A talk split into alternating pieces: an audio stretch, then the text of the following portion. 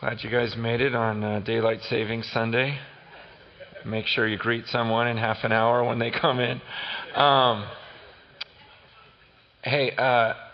Churches all across America have been kind of joining together with our brothers overseas by watching a video just to remind ourselves of the greater body. And so over the last few weeks, churches across our nation have been watching this brief video, and I thought it'd be good for us to join them as well. So we're going to show that right now before I start my message.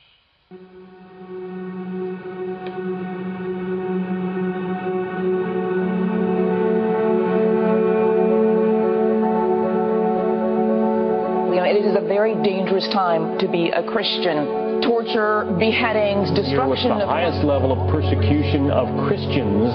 A church congregation barricaded themselves in from hundreds of riot police. They're enduring attacks for their faith. Along with the savage kidnappings of Christian schoolgirls in Nigeria by Boko Haram and the burning of images of violence dominate headlines. Christians are being warned they have a choice. Convert to Islam, pay a very steep price, or face death. Chilling new video showing the beheading of 21 Egyptian Christians. Beheadings of 21 Christians. 21 Christian men beheaded by Islamic State. The title of the video is A Message Signed with Blood to the Nation of the Cross. The sharpest jump in violent attacks against Christians. We need to make the persecuted church an issue of prayer.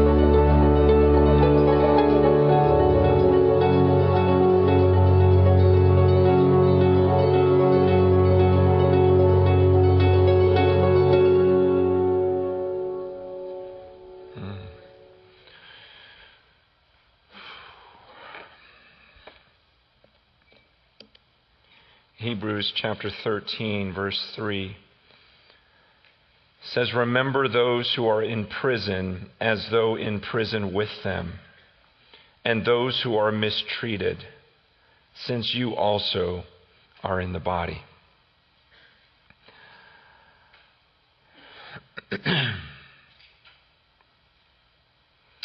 These men who were martyred just a couple weeks ago,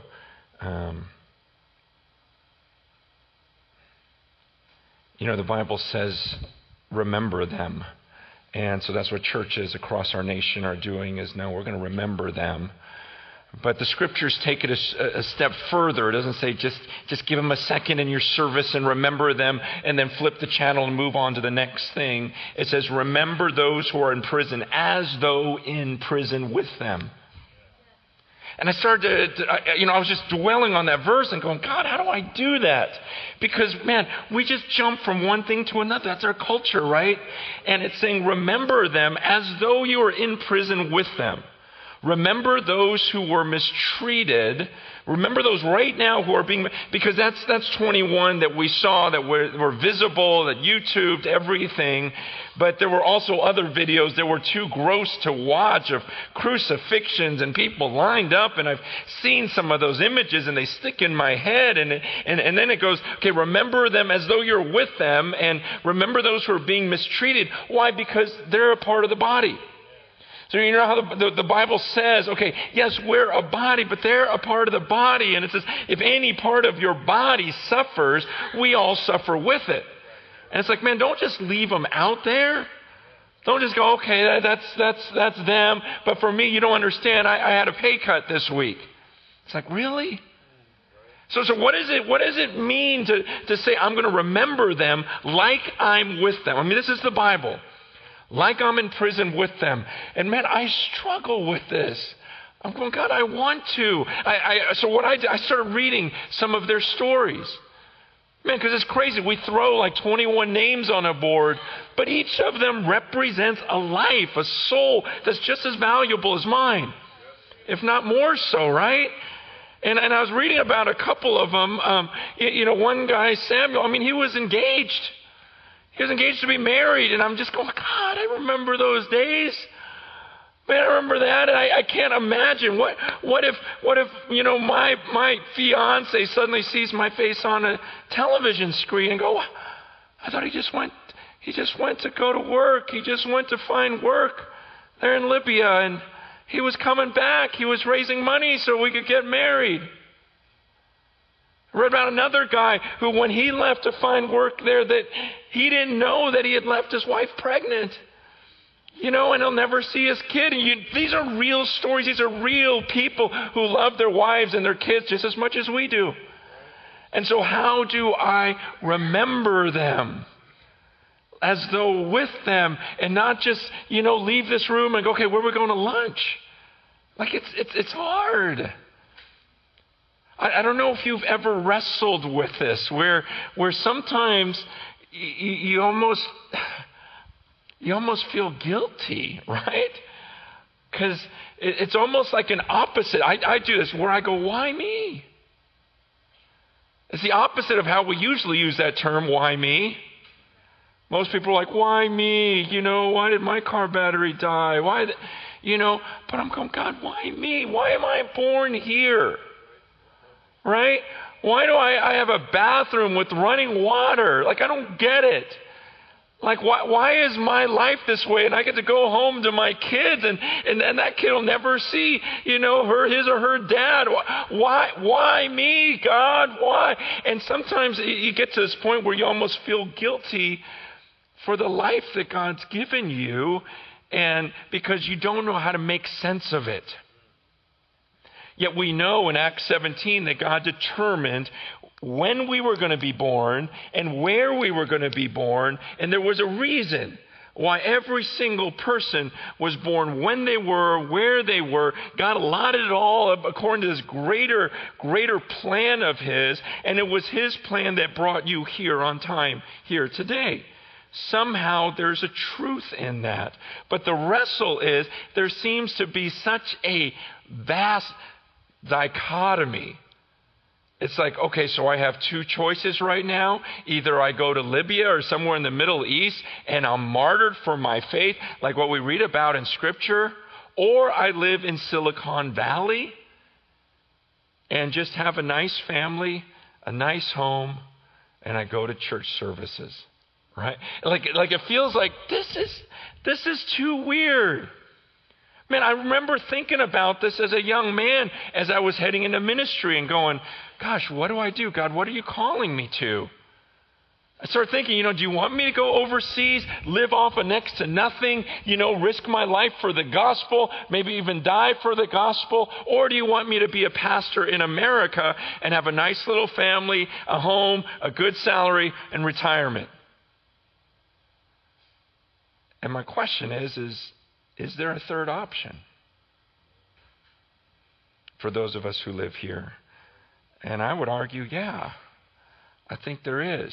There's a third option for us, that it's not just let me live my life comfortably here and let them suffer over there, but is there a way that I can actually join in their suffering and actually help them as they suffer and remember them as a part of the body? And this is similar to what Paul talks about in 2 Corinthians chapter 8. In 2 Corinthians chapter 8, he gives us the example of Christ. And in 2 Corinthians 8, verse 9, he says, "For you know the grace of our Lord Jesus Christ, that though he was rich, yet for your sake he became poor, so that you by his poverty might become rich. And in this matter I give my judgment, This benefits you who a year ago started not only to do this work, but also to desire to do it. So now finish doing it as well, so that your readiness in desiring it may be matched by your completing out of what you have. For if the readiness is there, it is acceptable according to what a person has, not according to what he does not have. For I do not mean that others should be eased and you be burdened, but as a matter of fairness, your abundance at the present time should supply their need, so that their abundance may supply your need, that there may be fairness. As it is written, whoever gathered much had nothing left over, and whoever gathered little had no lack.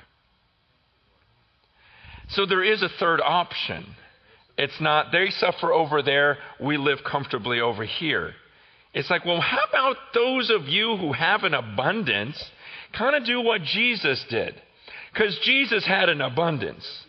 And he says, you know what, I'm going to empty myself for your sake so that, you know, I'll become nothing and you become rich. And Paul says, now I'm not asking you to just take all the burden yourself so that their life is easy. He's just saying, I'm looking for a little equality here. Okay? Maybe you kick it down a notch, you know, so that you can raise their level of existence up a little bit. You know, my wife has a little plaque in our house that it says, live simply so that others may simply live. It's just a reminder of, do we really need more stuff, or can I start thinking about these other people?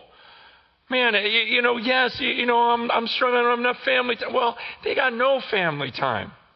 You know, so maybe I kick it up a notch, make a little bit more, give away a little bit more, serve them, think about them, be a little bit more Christ-like, and remember them as though I were with them and as though I was there.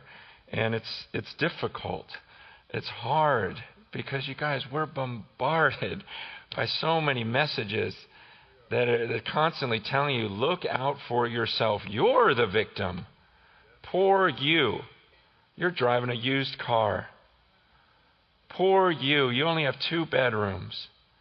Poor you. You know, and it's just the whole world is feeding you. But we're talking about this series is life in the kingdom. It's different here. It's different with us and our brothers over there, because those are our brothers and sisters. In the kingdom, we don't just say, oh, that's their misfortune, and God's chosen to bless me. In the kingdom, we go, well, God blessed me for a reason. And it's not so that I could just spend it on me. It's so that I could show Christ to the world, like, look at all the stuff we've been given. I don't need it, man. They're the ones who need it. Let me empty myself and benefit them. And he says, you know, it's like that old, you know, he talks about the manna, the bread from heaven. That is the illustration, you know, that he's taken where he says, you know how before, like in the Old Testament, when God provided, some people couldn't gather a whole lot. They couldn't get out of their house, maybe a physical need. So those who could gather more said, you know what, let me gather more and bring some to you. He says, I want equality in the body. I want equality. And so when you see people starving or you know, they're just being tortured right now, and then you look at your life, you go, that's not equality. I need to somehow bridge this gap. Let me empty myself like Christ did. Now, and this isn't a forced thing. This doesn't earn you your salvation. But what Paul says to the Corinthian church was, he's talking about their desire. He goes, you actually want to. And earlier he gives the example of the churches and how he talks about God's grace to the Macedonian churches, because these guys didn't even have a lot. And it says out of their poverty, they wanted to give to the persecuted church in Jerusalem. And it's like, man, what an example. These guys were in poverty. It'd be like a church in Ethiopia go, man, I want to give to that. And by the grace of God, because God gave them grace, it's like they had this desire. They were begging Paul, please let us help. And Paul's going, no, you hardly have anything. Let me go to some of the richer churches. You know, let me go to the Bay Area. Let me go here. And it was these poor churches that are going, no, we want to give. It was churches in India go, I want to give to that. And Paul's just praising, going, man, look at the grace that those people have. They got next to nothing and they want to give.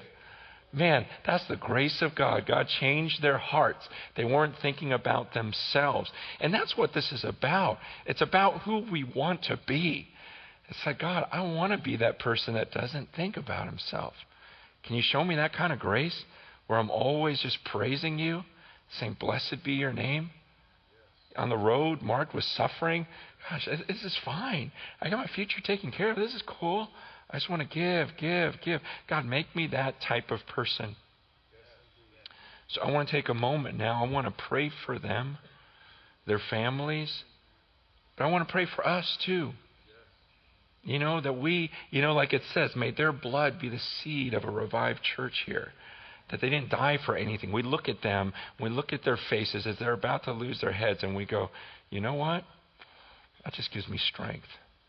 You know what? If you're going to do that for the Lord, and you're in His presence right now, man, you didn't die for nothing. That changed something in me, and I want to pray that it changes something in us.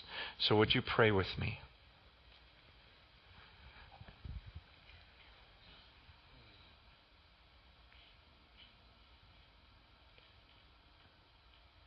Father, right now, I thank you that I have brothers and sisters overseas who are so strong in you. And they're being tortured for you right now.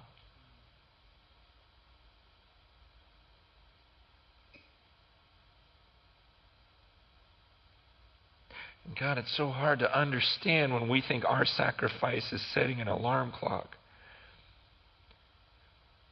That we've grown so comfortable sometimes, Lord, that we just get confused. We feel guilty almost, rather than using our blessings for them.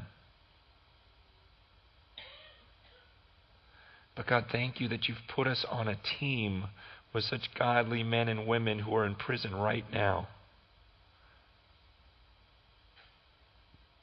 So, Father, though we can't see them, we can't talk to them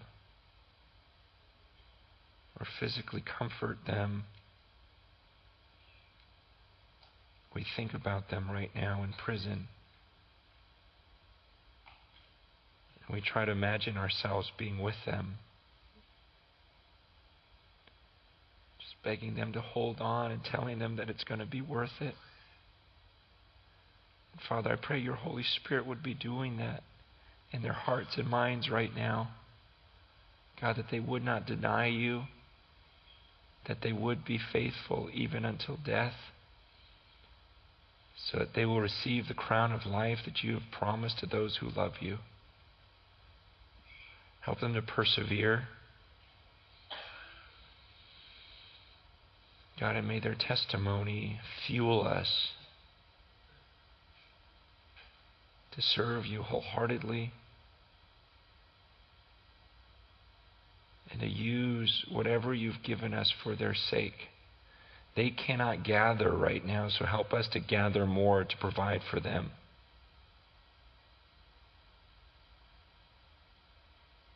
Father, you put us in this room for a reason. You know your ways are way beyond ours, your thoughts.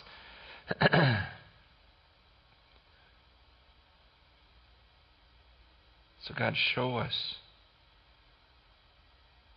Show us why we're here. And for those who are supposed to go, make it clear to us. And we be about your kingdom here. And we'll be just as serious about you. But right now, Father, be with their families, those 21 martyrs who represent thousands across this globe.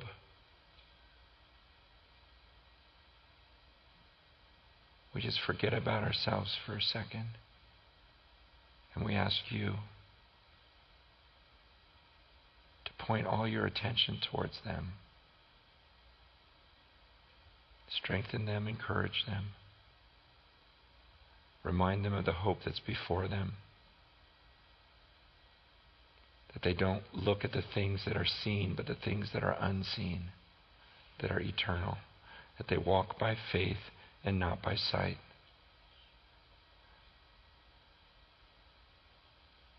Thank you, Father, that you are enough, that Jesus is enough for all of them.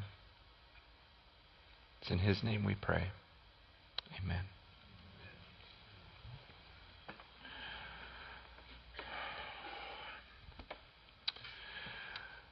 Well, we've been in this series called Life in the Kingdom, and how we just are called to live differently here. We don't just watch something like what we watched and move on. I remember, do you guys remember watching that movie? It must have been 10 years ago. I think it was called Hotel Rwanda, and there was that scene where the cameraman, or I don't remember it completely. It was like a reporter, and they had filmed all of the genocide and everything going on in Rwanda, and go, you got to just show it, man. I know if you show it in the States, this will change everything, right? Remember that scene? Just get it on the TV once they see it, and the guy just looks at him and goes, "You don't get it. You don't get it. What's going to happen is I am going to show it in the U.S. and the people are going to stop eating, look at the screen, and say those poor people, and then go right back to their meal." And I just remember that scene going, man, he's so right. Like we turn it on, we flip the channel like we did when we were kids, and you'd see the starving kids, flip the channel before I think about it too much. Oh, good, here's a comedy.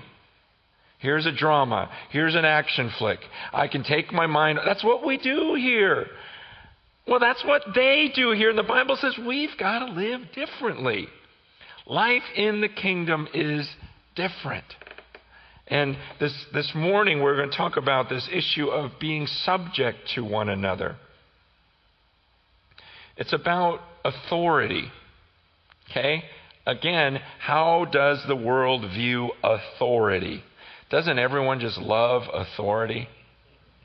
Doesn't everyone just talk about how they love the police, and how they love our president? They love the politicians. Don't you? At work, doesn't everyone just talk about how great their boss is?